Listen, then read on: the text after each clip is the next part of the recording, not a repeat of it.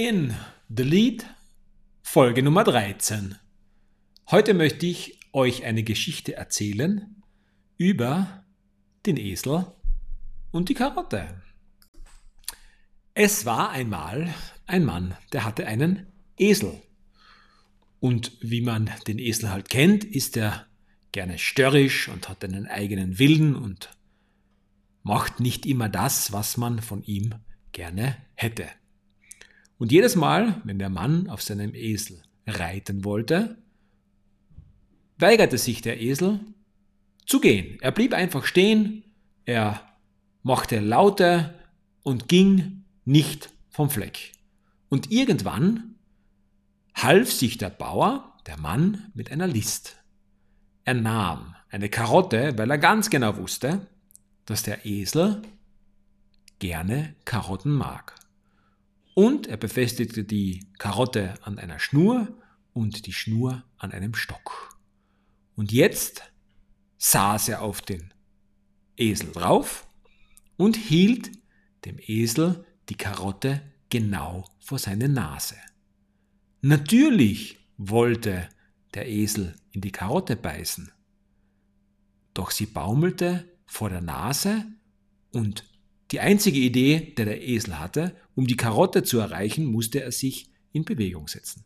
So ging der Esel einen Schritt nach dem anderen. Er versuchte, die Karotte zu erreichen.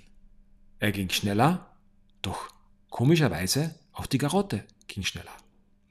Und wenn er langsamer wurde, genau dann wurde auch die Karotte langsamer. Irgendwie schaffte es der Esel nicht, den Abstand zwischen Karotte und seinem Maul zu verringern. Diese List funktionierte so hervorragend, dass der Mann sie des Öfteren anwand, um den Esel zu überlisten und damit in Bewegung zu setzen. Natürlich musste am Ende der Reise, am Ende des, des Weges die Karotte für den Esel die Belohnung sein, um das aufrechtzuerhalten, dass er den Wunsch, dieses Dranbleiben auch immer wieder machen wird und dass der Bauer, dass der Mann, dass seine List auch funktioniert. Was heißt das für uns Menschen? Ist es nicht oft auch so, dass wir der Karotte hinterherjagen etwas, das wir uns so sehnlich wünschen, hält uns in Bewegung, hält uns am Laufen. Und wie oft baumelt die vermeintliche Karotte genau vor unserer Nase. Doch wenn wir schneller gehen, ist auch die Karotte schneller. Wenn wir langsamer gehen, wird auch die Karotte langsamer. Wie oft versuchen wir uns zu recken und zu strecken und in die Karotte zu beißen und sie scheint unerreichbar. Sie ist ganz wenig weit weg, aber anscheinend doch zu weit weg, dass wir in sie hineinbeißen können. Wie oft haben wir uns schon geärgert, dass die Karotte ganz nah an unserem Mund war und doch haben wir es nicht geschafft, hineinzubeißen. Sie baumelt ständig, sie ist ständig in unserem Blickfeld, aber wir schaffen es nicht, sie zu erreichen. Auch wir Menschen müssen uns hier einer List bedienen. Solange wir der Karotte nachlaufen, nur das Tempo variieren, wird es unerreichbar sein. Es wird unmöglich sein, die Karotte zu erreichen. Doch was passiert, wenn wir plötzlich stehen bleiben?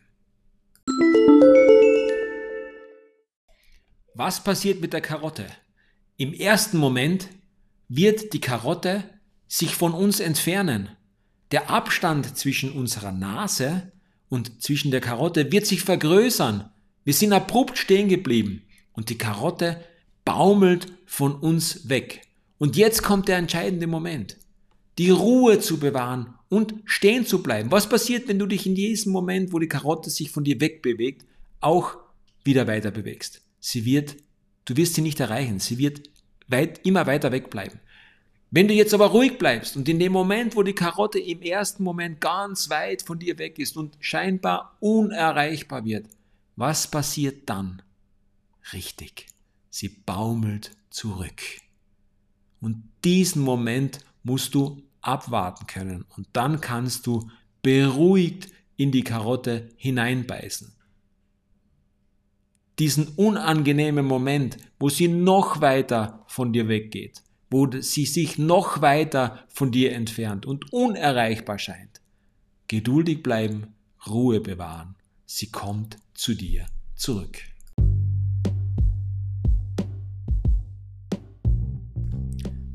Also, wenn du dir etwas ganz sehnlichst wünscht, dann bleib dran, geh den Weg. Aber hab auch den Mut, einmal stehen zu bleiben und abzuwarten und schau, was passiert. Viel Spaß beim Ausprobieren. Schön, dass du wieder mit dabei warst. freue mich auf das nächste Mal. Bleib großartig.